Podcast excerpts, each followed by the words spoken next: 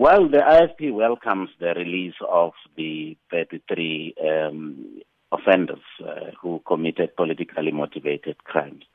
Uh, I think this is a positive step uh, by the parole board to have recommended their release uh, because uh, it contributes, uh, in my view, immensely to the peace and reconciliation process. And um, I, I believe that it attempts to close the chapter of an ugly episode in our struggle uh, for freedom and democracy in this country.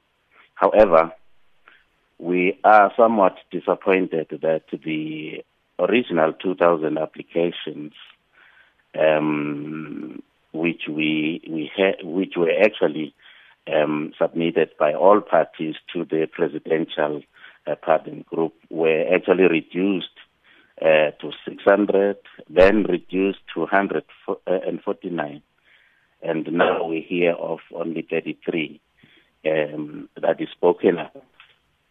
Um, and so we according... hope that the, the minister will continue in this journey until all the people in uh, in, uh, in our prisons for politically motivated uh, crimes uh, uh, are released. Mr. Mngqangwa, how many uh, IFP members, uh, according uh, to your estimation, are political prisoners? Well, we had originally submitted 400 uh, uh, names. Um, and and then, uh, well, that 400 names actually added up to the other list that were submitted by other political parties, and the, and the total was 2,000.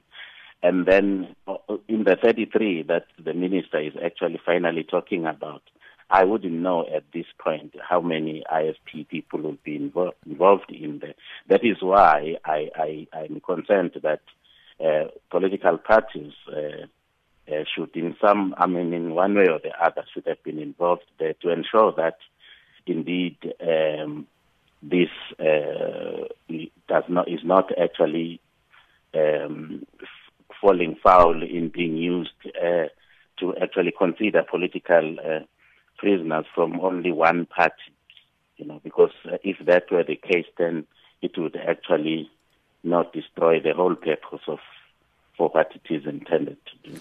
Now, I know you say you're not sure how many of those 33 would be members of the IFP, but do you have any plans in place uh, to assist them, you know, in trying to reintegrate them into society should any of your members be among the 33?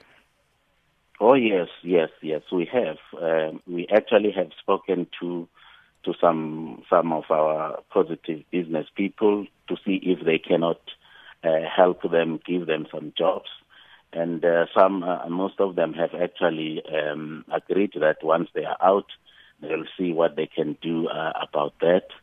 And um, yeah, there are there are ways that we have actually put in place to ensure that they are fully integrated, and also to actually uh, ensure that they actually don't, uh, you know, get involved again in, in, in such activities which actually landed them prison in the first instance because I mean as you as you know the the, um, the circumstances have changed completely.